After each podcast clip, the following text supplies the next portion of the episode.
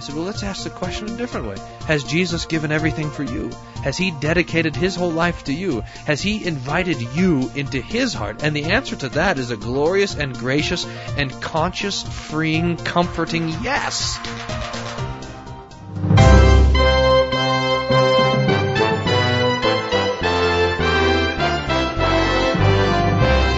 500 years ago, Martin Luther would gather around the kitchen table with friends and theologians to talk about the Bible, theology, current events, and anything else. These discussions were called table talks. No matter what the question, the conversations always centered around Jesus and his promise of the forgiveness of sins. Table Talk Radio takes up the conversation, bringing the promise of the gospel to our lives. Stay tuned for Table Talk Radio. Well, welcome to Table Talk Radio. Is this the, the show debut of Table Talk Radio? Uh, I'm Evan Goeglein with Pastor Wolfmueller. Hello, Evan. Uh, well, I guess today we're just going to tell a little bit about Table Talk Radio and what we're doing here and, and well, why we're here, really. Who we are, what we're doing. What are we doing? That's a good question. Well, uh, I'm I'm really excited about this first part because we're actually going to introduce each other. Um, and uh, this might be interesting. So, uh, is it alright if I take, take Go a ahead. crack at you first? Go ahead. Okay. Well, this is uh, uh, my my co-host Reverend Brian Wolfmueller, and uh, well, he grew up in the deserts of New Mexico, where he was adopted by a, a local Indian tribe. by the way. Uh, very little of this is factual, just uh, just so our listeners know. You got my name right so far. Yeah, that's about it.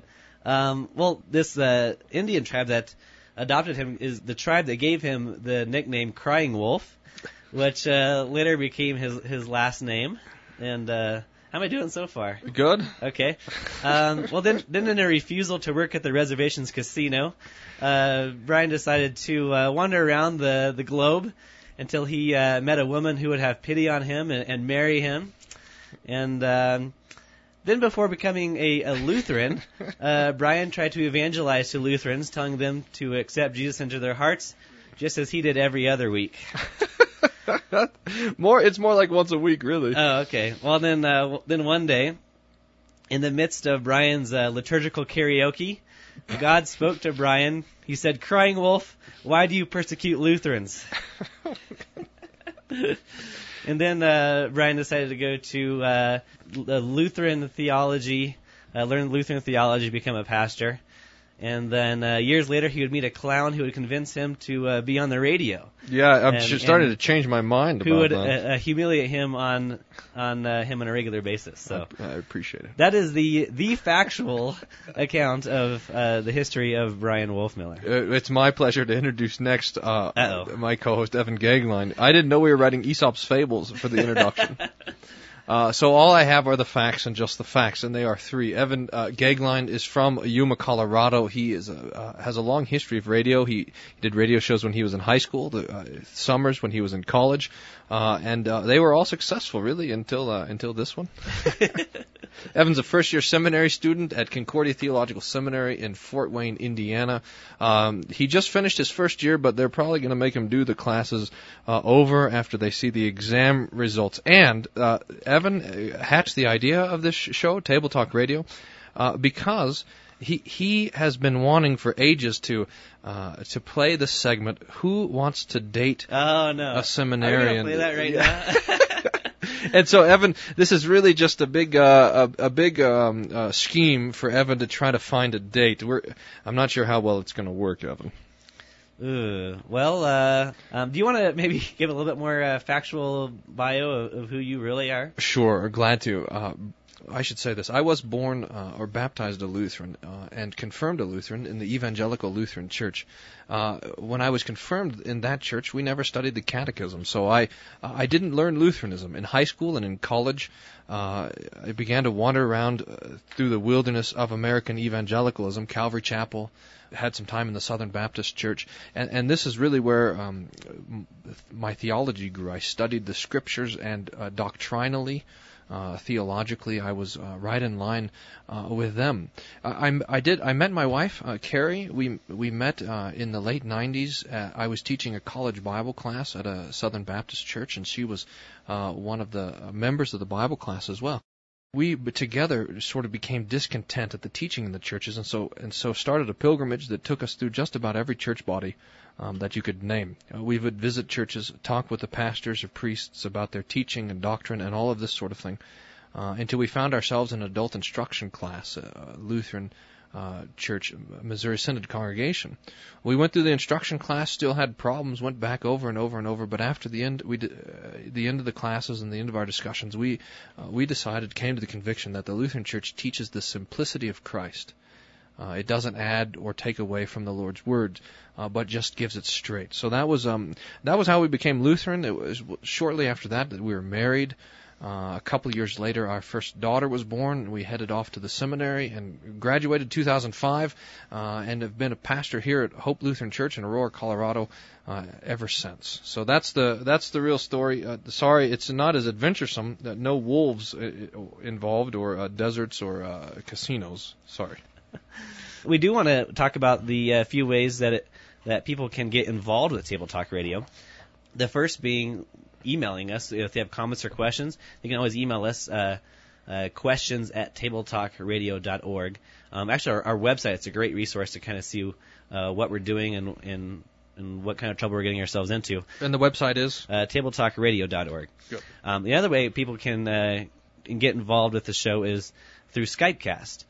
Go to our website and there's a, a page that says Skypecast right there on the on the page, and they have to download Skype, and then you can listen to the live recording of Table Talk Radio.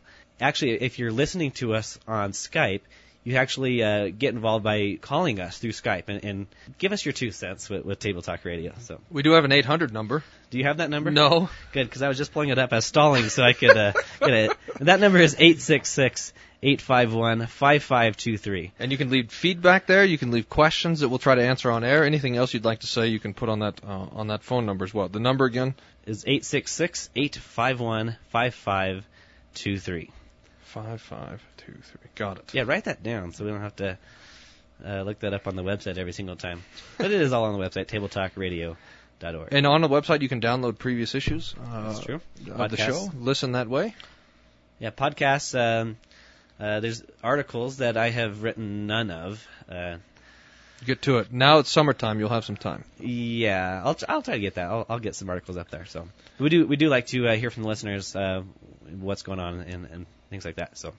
And one other, one other piece of business that we need to take care of in this first segment is to explain a little bit about what we're doing and, and why we're doing it.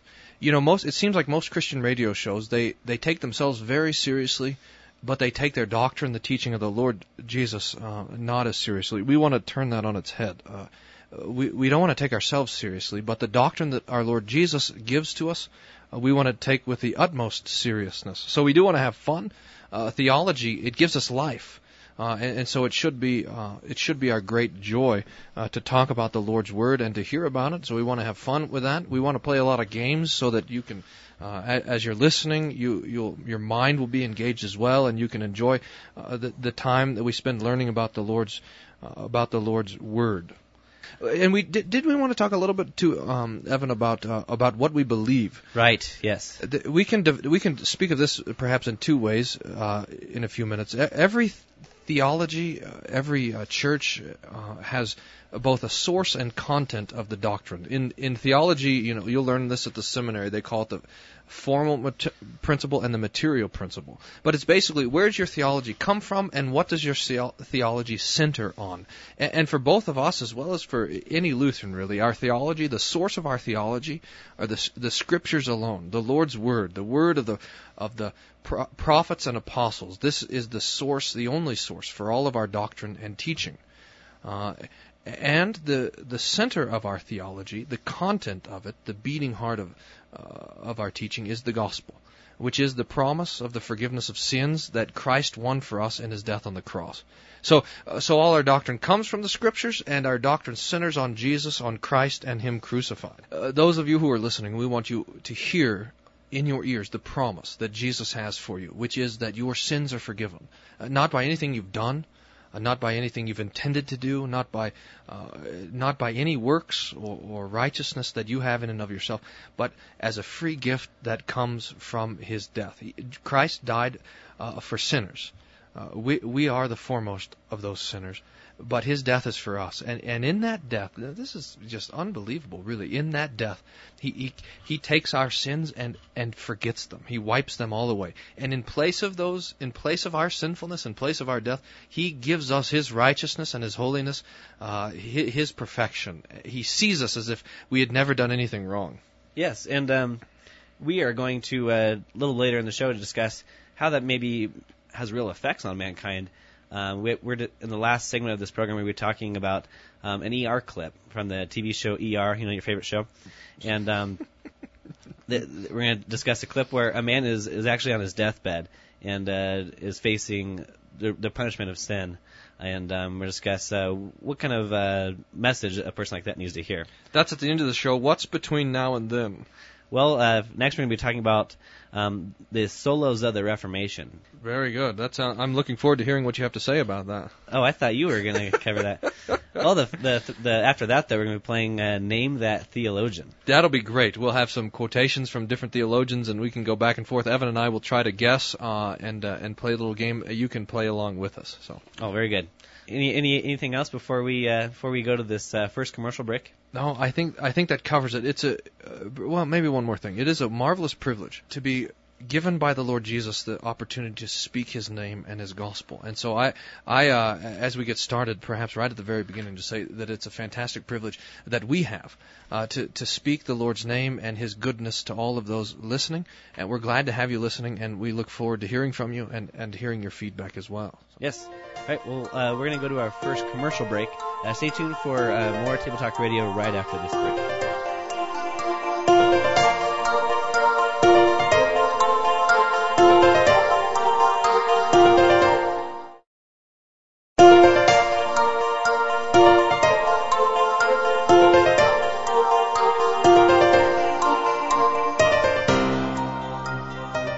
Back to Table Talk Radio. Uh, you know, we uh, are going into uh, talk about Lutheran theology and you know, what brought about Lutheranism. And maybe talk a little bit about uh, what was going on about the time of the Reformation. Is that right? Yeah, that sounds great. I, you know, I get asked the question as a Lutheran pastor all the time. I, I'm asked the question, what, uh, what do you Lutherans believe? Um, and if there's not time to talk about it, you know, the best way to, to do it, very simply, is to, is to say, uh, these three, what we call the Reformation solas. We believe in Scripture alone, in grace alone, and in faith alone. And that these three uh, these three solas really in, encapsulate uh, the summary of Lutheran teaching. Of course, it's it's always oversimplistic, uh, and if there's time, you want to talk a little bit more clearly about what we do believe. But this is a good way to get into it. So uh, I think in this segment, we we called this segment "What does this mean?" and we're gonna we're gonna talk about these three solas, uh, the Scriptures, uh, grace, and faith. Very good.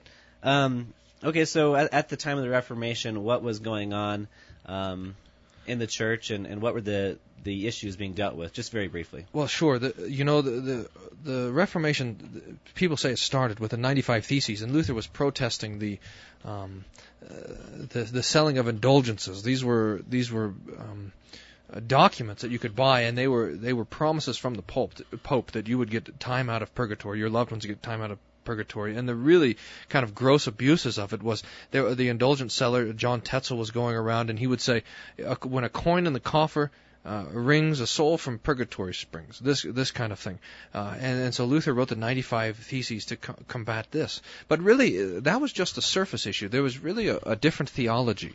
There, uh, the the the medieval Catholicism they had the scriptures and they had God's grace and they had faith, but they weren't alone. They were they were paired with other things. So it was scripture and scripture plus, a grace plus, faith plus. So so it was scripture and tradition and the living voice of the church. Uh, it was it was grace and merit. God's grace poured into our heart, which produced meritorious works of love, which were satisfactory to God, so that God would give us His grace, and then cooperating with it, we would do things that were pleasing to Him and earn our salvation. And it wasn't just faith by itself; it was faith and love. Faith, faith working through love uh, is what mattered. So it's not as if the Scriptures or grace or or faith weren't around in the medieval church. They were they were there. Certainly, they were there.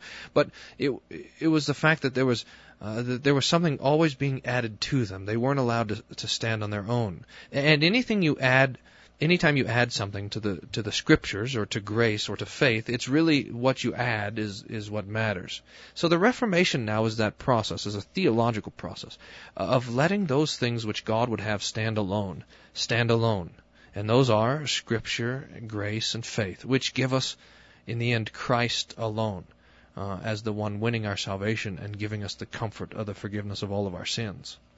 Right. So which of, which of these we, would be appropriate to talk about first uh, in, more, in more detail? Well, ha- let's start with Scripture alone. Okay, Scripture alone. So we, we you said there was uh, Scripture plus something else. Uh, the something else then was the, the traditions of the church, finding uh, inspiration in in the tradition of the church. Um, right. To say that the church was infallible, or that the Pope, when he spoke ex cathedra, could not err, so that the tradition uh, and the living voice of the church has the same authority as the Scriptures do themselves which means in the end, and, and this is kind of the trick. It, it, means that really the voice that matters in the church is the voice of is the voice of the church and not the voice of the scriptures, because the tradition can come along. You have to get at the scriptures through the tradition, and and so it's really the tradition uh, that's governing the teaching in the church. But look, that's not the only thing that wants to go along with the scriptures. I mean, uh, we still do have churches where tradition stands as an authority, but I think what we fight against today is adding other things to the scriptures. So it's not scripture alone, but you say scripture and reason, or scripture and experience, or something like this, so that still we uh, things are being added to the scriptures, and we have to we have to say no that the scriptures must stand alone as the one voice that speaks in the church. Mm-hmm. And I, have talked to. I, I, don't think that uh, we're past that. Uh, uh, wrong teaching at all. Um, I, have talked to Christians today, and they, will continue to have some sort of uh, doctrines beliefs which they hold fast to, but have no biblical grounding for for a particular teaching. Right, or they'll come to a teaching of the Scripture and they'll look at it and they'll say, "Well, I see that what the Bible says is, is plain, what it says there, but it doesn't make sense." So we're attaching reason to it again. Yeah, it, goes against my reason, so it can't be true. Okay, so we have uh, Scripture alone uh, which teaches Christ alone. Would that be the next logical? Yeah, that's right.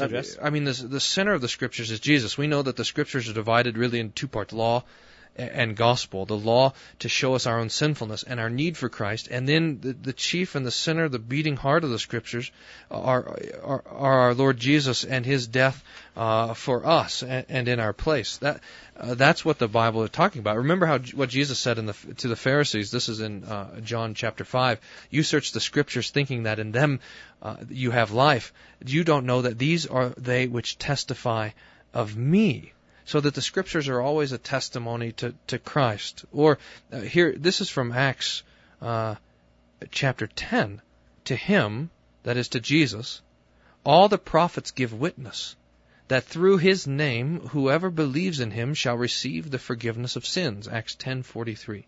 So all the prophets, that's the Old Testament as well as the New Testament, say that whoever believes in Jesus has the forgiveness of sins. So this is the central article of the of the scriptures is is Christ and Him alone. There's no other uh, no other uh, Savior. There's no one else who who gives forgiveness and life and salvation. Jesus is the only one, the only way to the Father. I'm the way and the truth and the life. No one comes to the Father but by me. And once again, I hear uh, a lot of good Christians, well-intending Christians, who will say, "Yeah, it's only by Christ alone." But then you dig a little bit deeper, and it's uh, in your best efforts, or or uh, you know, if someone didn't really uh, have the opportunity to hear about Christ, and as long as they did the best best they could. Um, in fact, we're going to be talking about in the future shows when we talk about uh, people on the streets. How do you get to heaven? Uh, as long as you do the best you can. Yeah, it's. I, I was driving down the street the other day, and there was a Unitarian church, and and there was a sign out in front of the Unitarian church, and it said, uh, uh, "Many paths to a loving God." This sort of thing. So that there, it's not Christ alone, but it's whatever you want. I mean, the, it, see, see how the alone is what gets you in trouble. Well, people don't mind if you say that Christ saves you, but if you say Christ alone saves, oh, now you're excluding all sorts of things. So, so that alone, really, we have to stick it in there because Jesus will not share the stage with other gods, with other idols. He, he won't do it. In fact, and the, we were thinking about this a little bit this morning, uh, Evan, is that whenever we believe the truth of what the Lord Jesus says, we are rejecting one of the devil's lies. It's always, it's, you can imagine if, if Jesus is standing there speaking to us, the devil kind of stands in his shadow and echoes what he says with a lie. So that every time we believe what the Lord says, we have to th- therefore also be rejecting what the devil says to us.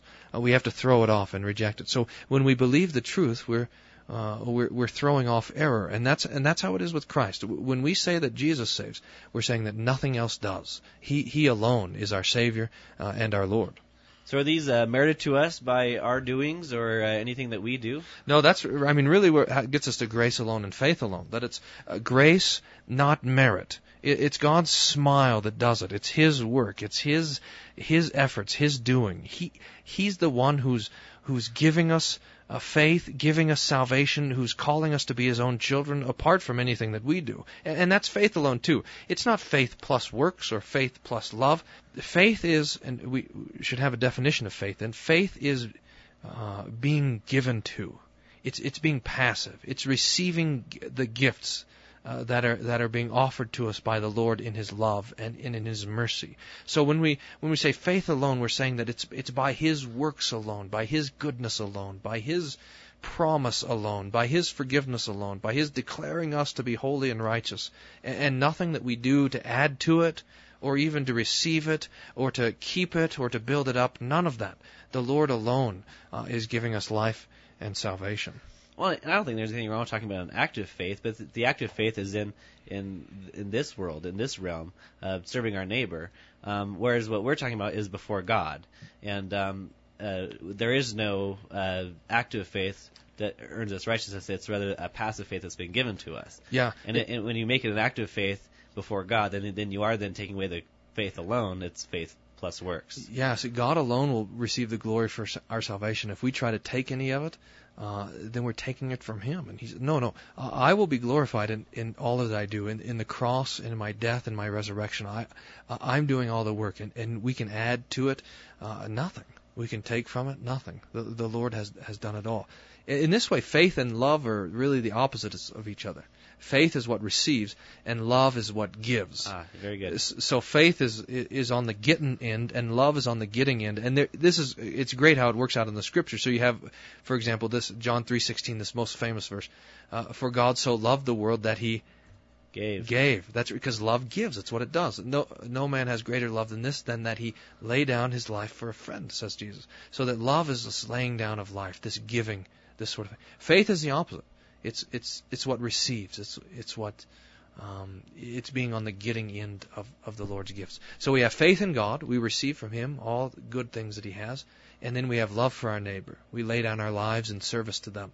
Okay, so uh, there's a lot of uh, discussion about uh, what is grace. Then, so in 30 seconds, how would you define grace? Well, let's do it, just do it like this. Grace is the smile of God, the smile of God on us. It, it's His it's His divine favor so that he looks at us not with a scowl or with anger, but but with joy and, and, happiness. Because because when he looks at us, he sees by faith. This is marvelous.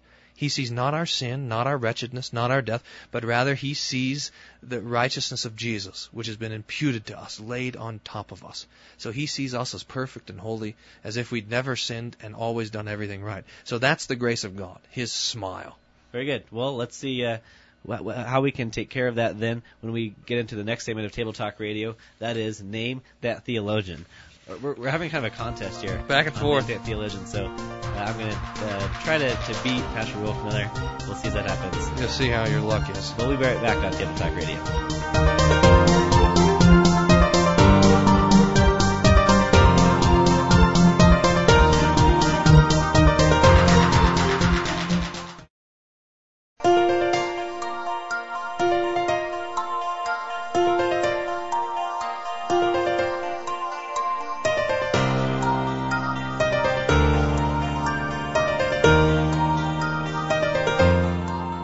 Back to Table Talk Radio. You've joined us for Name That Theologian. I'm Evan with Pastor Wolfmueller. This is And, my uh, favorite game in the history of Table Talk Radio. This is the first show. Okay. And the first game? yes. Well, that's fine. all right. Well, Tell us how to a- play. as Evan. he shuffles his papers around, we are uh, going to be uh, n- naming a few uh, a new a few quotes from uh, certain theologians, and uh, trying to give hints of, of who the theologian is that we're quoting, and uh, see if we can name the theologian as, as the as the name of the game hints. That sounds good. So we have uh, two or three quotations from each uh, each theologian. It's a person of church history, and as we listen to these quotations, those of you who are listening can play along. Think who who could this possibly be? Right, right. Um, we have a few people listening on, on Skype right now. If they know the answer, can they chime in and, and offer helps? It sounds great. Okay, so if uh, if they if they call in while it's my turn, I get the points accredited to me that, that they work so hard to gain. Like the doctrine of justification, unearned. Okay, so uh, the, did, did we describe the number of points that we get? it looks like the points that are on the line here, we've settled on the number. If we guess outright who the uh, theologian is, you get 200 points. If you have to go for multiple choice and then choose the right theologian, you get 100 points. And if you get it wrong, you get, of course, no points. Uh oh. Okay, so mine are kind of easy. This I should have picked harder ones. Yeah, you should have. Sorry. All right. That's what happens when you do your show prep during the break. that was an exceptionally long break. Now that you mention it. oh, boy. okay, so uh, I'll go first. Okay. This quote, the first quote is God buries his workmen, but carries his work. God buries his workmen, but carries his work. That is correct. Oh man. All right. I don't even know what that means. You got to give me another one. Oh, okay, you want you want the next one then.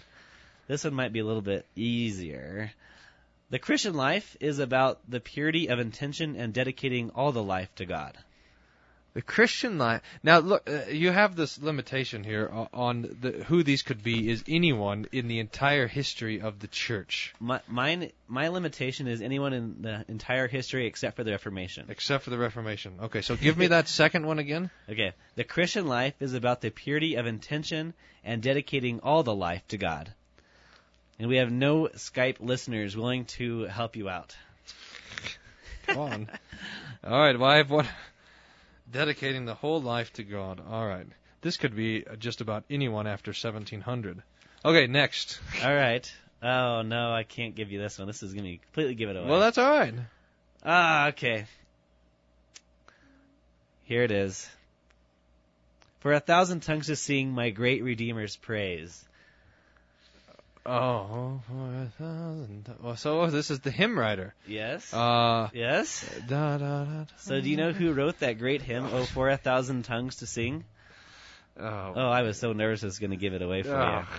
Maybe some of our Skype listeners. By the way, if you don't know this already, log on to our website, uh, tabletalkradio.org, and we have a Skype cast page. Check out when we're recording next. You can actually listen to us live as we're recording and give Pastor Wolfmueller a prayer in some of these games. I don't have one on the for a Thousand Tongues. That's a that's an Ascension hymn. Uh, we just sang it just a few weeks ago. Um, all right. Look, I, I so I know some popular hymn writers. The idea that God carries his work, He buries His work, and carry, and this idea of dedicating the whole life to God. I I am going to guess. This is. Oh wait, wait a minute. I, I could go to the option of having a multiple choice. Let me take a guess first, and then if I get it wrong, you can give me uh, multiple choice options. Uh, John Wesley. That is correct. okay, now now describe what gave it away here. Well, first of all, John Wesley is the founder of the old, uh, good old Methodists, our friends, and uh, uh, he speaks of. Uh, the second quote really is perhaps the the one to dwell on, Right. where where it says that. Uh, could you give it to us Yeah, again? the Christian life is about the purity of intention and dedicating all the life to God. Right. Uh, Wesley had the doctrine of Christian perfection, which said that through the help of the Holy Spirit that we could in this life reach a state of sinless perfection. He wrote about it on Christian perfection. That's his big tract and uh, his big deal. Uh, and so the the idea is you have certain methods. This is where the Methodist Church came from that you go through in order to increase your sanctification. That you're giving your whole life to God, and and it's about you uh, submitting your life. It's about you handing over your life and this sort of thing. Now that's not necessarily wrong. It's just impossible. I mean, the law does require that we hand our entire lives over to God, and that everything we do in thought, word, and deed is love for Him and for our neighbor. I mean, that's what it says. Uh, love the Lord your God with all your heart, soul, mind, and strength, and love your neighbor as yourself. The trouble is, in this life, we we we never can do it, and every single day that law stands accusing us. So rather than finding the center of our Christian life in those things that we're doing to attain perfection, we find the, our Christian life in the in what Jesus gave for us. I was talking to a guy a couple weeks ago, and he's, uh, uh, this, excuse me, this lady, and we met at McDonald's. I went in to return the movie, and there she was. She wanted to talk about this sort of thing, and she just talked about how her pastor's always talking about, have you given your whole life to Jesus? Have you have you submitted your whole life to Him? Have you completely dedicated every part of yourself to? And I said, well, what's the answer? And she says, that's the trouble. The answer's always no. I said, well, let's ask the question a different way. Has Jesus given everything for you? Has he dedicated his whole life to you? Has he invited you into his heart? And the answer to that is a glorious and gracious and conscious, freeing, comforting yes. So the the difference, in a way, um, someone who ascribes to Wesleyan theology and perhaps Lutheran theology would be this: that the goal of the the Wesleyan theologian is to uh, constantly be getting better, becoming closer and closer to perfection and always finding failure in, in what God commands of us. Whereas um, a, a Lutheran theologian would, would always be in constant repentance and uh, and reminding himself of his baptism, which all these great gifts which you just mentioned were bestowed to him. Yeah, the righteousness comes from not what we're doing or even what we intend to do, but it comes from what Jesus has done for us, and our faith in that is our righteousness. Okay, you better go now. We have, we have uh, we're short on time. We might only get a couple theologians All right, in here, here. here we go. Number one. Uh, this is for you, Evan. I have 200 points, by the way. Uh, you Oh, keeping score at home, Rub it right? in. I should have gone with my second one first. Here's some. Here's here's three quotations. First, also they teach that men cannot be justified before God by their own strength, merit, or works, but are freely justified for Christ's sake through faith when they believe that they are received into favor and that their sins are forgiven for Christ's sake, who, by his death, has made satisfaction for our sins. This faith God imputes for righteousness in his sight. Romans 3 and 4. Okay. Number one. Number two. All scripture ought to be distributed into these two principal topics, the law and the promises. For in some places it presents the law, and in others the promise concerning Christ. Either that when in the Old Testament it promises that Christ will come and offers for his sake the forgiveness of sins, justification, eternal life, or when in the Gospel in the New Testament Christ himself, since he has appeared, promises the forgiveness of sins, justification, and eternal life. Moreover, in this discussion, by law we mean the Ten Commandments when they're read in the Scriptures. Of these two parts, law and gospel, the adversaries select the law, because human reason naturally understands in some way the law, for it has the same judgment divinely written in the mind. And by the law, they seek remission of sins and justification. I'm hoping that our Skype cast listeners are going to ding in on this one. Anyway, there's one more quote. One more quote. Ready? Uh, and the difference between this faith and the righteousness of the law can easily be discerned. Faith is the divine service which receives the benefits offered by God. We, we talked about this earlier, how faith receives. Faith is the divine service which receives the benefits offered by God. The righteousness of the law is the divine service which offers to God our merits.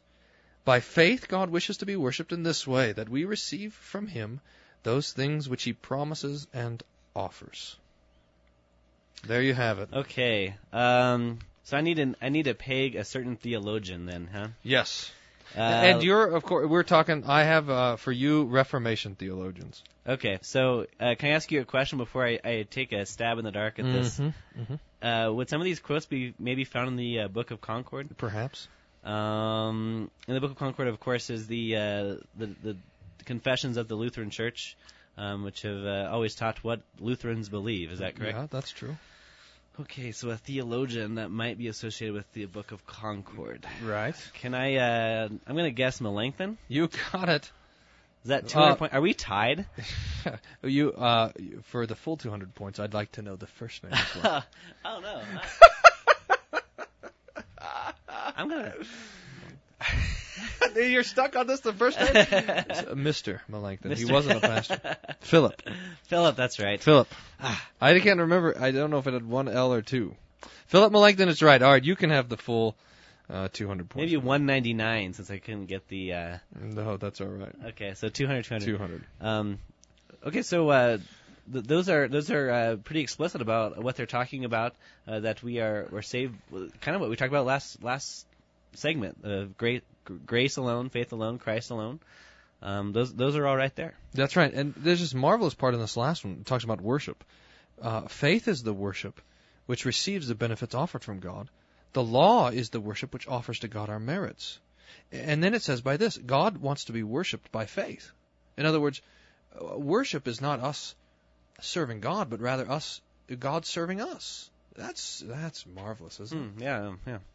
Um, well, uh, next up in Table Talk Radio, we'll be talking about uh, uh, a clip. We're done already. Yeah, we're can't gonna, believe we're gonna it. have to uh, close, uh, name that theologian early. However, we can save our our other theologians for future use. I've got a stumper for the next one. So I'm, well, I'm going to do some homework between now and then. So, uh, but stay tuned for more Table Talk Radio. We uh, discussing a clip uh, featured on the TV show ER and discussing uh, what verses, what uh, what words would console a, a man on his deathbed.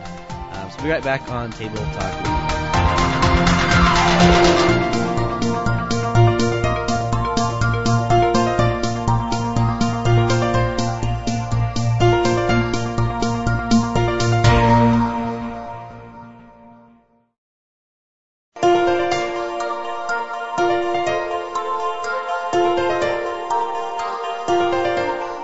Time flies when you're having fun. You're listening to Table Talk Radio uh, with Evan and Pastor Wolfmueller.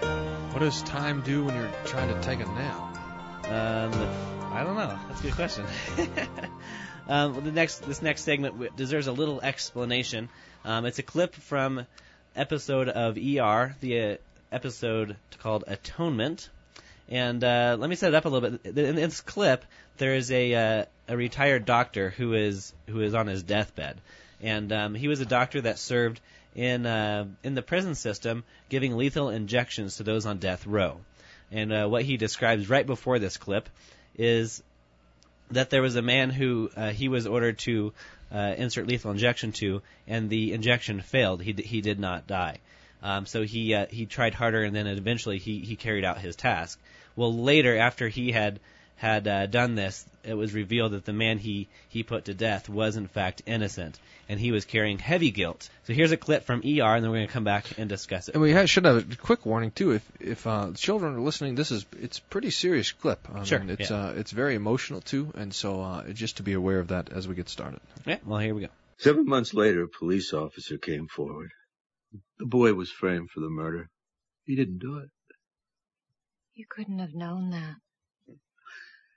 God tried to stop me from killing an innocent man, and I ignored the sign. How can I even hope for forgiveness? I think sometimes it's easier to feel guilty than forgiven. Which means what? That maybe your guilt over these deaths has become your reason for living. Maybe you need a new reason to go on. I, I, I don't want go on. Can't you see? I'm old. I have cancer. I've had enough. The only thing that is holding me back is that I am afraid. I'm afraid of what comes next. And what do you think that is? Oh, you tell me. Is atonement even possible? What does God want from me? I think it's up to each one of us to interpret what God wants. So people can do anything? They can rape, they can murder, they can steal all in the name of God and it's okay? No, that's not what I'm Well, saying. what are you saying? Because all I'm hearing is some new age, God is love, one size fits all crap. Hey, Dr. Truman. No, I don't have time for this now. Greg, it's okay. Look, I understand. No, you don't understand. You don't understand. How could you possibly say that? Now you listen to me. I want a real chaplain who believes in a real God and a real hell. I hear that you're frustrated, but you need to ask yourself. No, I don't need to ask myself. I need answers. And all your questions and your uncertainty are only making things worse. I know you're upset. God, I need someone who will look me in the eye and tell me how to find forgiveness because I am running out of time. I'm trying to help. Well, don't! Just get out! Get out! Get out! Okay, that was a that was a pretty intense. Um, so obviously this this man is facing death and and um, has a has a heavy conscience. Yeah, that's right. He really uh, nailed this chaplain, though. Uh, you know, she said uh, she talked about feeling guilty, or what do you think that is, or it's up for us to interpret this sort of thing. And and he said to her, called her right out, and said, "Look, your questions, your uncertainty, you're making things worse." You see, she she wasn't she wasn't able or equipped to deal with something actual guilt, actual sin, actual God's actual wrath. These it was just simply for her a matter of feelings, a matter of um, uh, emotions, a matter of understanding, but not a, an actual matter of of what it's like for a person to stand before God, to, to be before His face, to have to have God's frown and wrath standing over him. She she knew nothing of that. Right, and and also in in the other parts of the episode, uh, later, the uh, the doctor went to consult his chaplain, who was obviously very upset that she was unable to to help this man. And uh, she said that she studied world religion in a kind of a pluralistic way, thinking that was kind of the way that would make everyone happy. Okay, I'm not gonna I'm not gonna you know rain on anyone's parade of, of their choice of religion. Therefore, I'll, I'll please everyone. And um, we found that we talked about that early in the program that we said that that you know Christ alone. Uh, when we say Christ alone, that that is you're saying Christ is the exclusive way for salvation. Right. And I thought about this before, and I thought, you know, when we have an exclusive way to heaven, there's a lot of certainty to be found in that. Uh, but when it, it's pluralistic, saying all roads go to heaven, that really leaves you with no certainty whatsoever. Yeah, that's right. Look, it's uh, the the only way to have comfort, uh, and, and ha- is to have certainty. Uh, the only way um, to that our conscience can be stilled is in is when faith comes and casts out any doubt uh, that uh, that that clings to our flesh, so that we so that we have to have the clear word of God that that even though we are sinners, that the Lord has sent His Son to die for our sin. So this is the question that we you know want to perhaps consider with this clip is that I mean the guy says he says get me a real chaplain who believes in a real God and a real hell. So, so then the question really is is given to, to any Christian that would, uh, you know, be called into this situation, but especially for pastors. Uh, what do you bring when you come into this sort of situation? When there's someone who's who's standing on the brink of of their death and facing before them God's wrath. What what do you bring? What what do you say? Uh, what do you do in a situation like that? And it's a great question for us to reflect on. Oh yeah, it really is. Um, can I can I ask, as a pastor, ha, have you faced a situation or similar to this? Uh, yes, not not exactly this uh, with this sort of emotional intensity. Uh, normally, people's guilt uh, that I've experienced, anyways, takes the form not of anger but of shame. Mm-hmm. Uh, not there's a fear there, uh, just that they haven't been good enough, that they haven't done enough, that God is not pleased with them and if you're some sort of new age chaplain like this gal was, what you say to that is, well, no, uh, no, you surely you've done enough. You've tried. You've been good. But the answer keeps coming back. No, I haven't. And it's true. I haven't. I haven't done enough. I haven't been good enough. I haven't followed God's law. I haven't uh, kept His commandments. I haven't done this sort of stuff. That's true. And we, so we have to acknowledge the truth of our sin. I mean, that comes first of all for this guy who feels this guilt. I mean, you don't want to get into a disputation about whether or not uh, it was actually a sin to follow out his vocation of executioner and this sort of thing. I mean, that's not, it's not really the time for it. It would be a good discussion to have later. But when you're facing, when you're in the throes of this sort of thing and, and, and facing death, what needs to come clear, uh, absolutely clear, is that Christ died for sinners. Not for pretend sinners, not for, for, for people who are always holy. He came to rescue those who are dead in their trespasses and sins.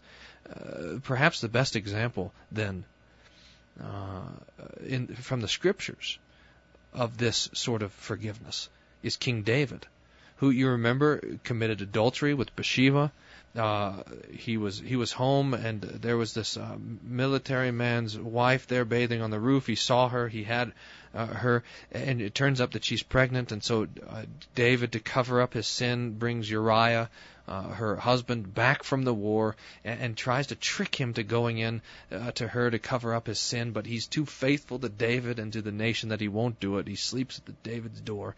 So David sends him back with his own death note, telling uh, you know with the with the instructions to put him at the fiercest fight and then to pull back so that Uriah will be will be killed. So that David committed adultery and he committed murder he and this was not accidental. It was premeditated, thought out. It was murder. So, so the question then is, can God have forgiveness for someone like King David? And the answer, I mean, this is really for a man and really for in the throes of conscience like the guy in the clip, but for all of us. There's a, there's some marvelous comfort here. Is the answer is yes. And God sends Nathan the prophet to David. You remember how this goes, and he says he tells him the story with the sheep. A rich man had thousands of sheep. His neighbor had one, and the guy, a friend comes to visit, and he, and the rich man steals the one sheep from the poor man and kills it. And David says, uh, "Bring me such a man, for he will be put to death." And and Nathan the prophet says, "You are the man." And David, he's broken, he's crushed. He realizes what he's done. That not only has he stole the, man's lamb, but he also had the man put to death. And yet the Lord uh, comes to, to David through the prophet Nathaniel and says, The Lord has put away your sin. Uh, through Christ, this is what the word that each of us has, is that the Lord has put away our sin. He put it away when he put it on the shoulders of his son. And when Jesus was dying, he was dying, he was suffering the wrath of God for all of our sins so that we would not have to suffer it. I mean, this is how John the Baptist preaches Behold the Lamb of God who takes away the sin of the world. And so Jesus has taken away our sin, the man who's dying sin, King David's sin, everyone's sin. He's bore it so that we could have life and forgiveness. And that's what God's word declares of us. You know, uh, just as, as God said, "Let there be light," and there was light. He, he declares us righteous, and we are righteous. Um, and that that's the the forgiveness and hope that we find in the very Word of God itself, uh, given to us uh, by grace alone, through faith alone, by Christ alone, as we've talked about earlier in this program. Uh, well, I think that covers it for Table Talk Radio today. So uh, see you again, and thank you for listening to Table Talk Radio. You've been listening to Table Talk Radio. The views expressed on this show are that of the hosts and do not reflect the views or opinions of this station. We would like to answer your questions concerning theology, the scriptures, or anything else. Send your questions to questions at tabletalkradio.org or leave us a voicemail message 866-851-5523. Be sure to check out our website tabletalkradio.org. Thanks for listening and tune in again next time to Table Talk Radio.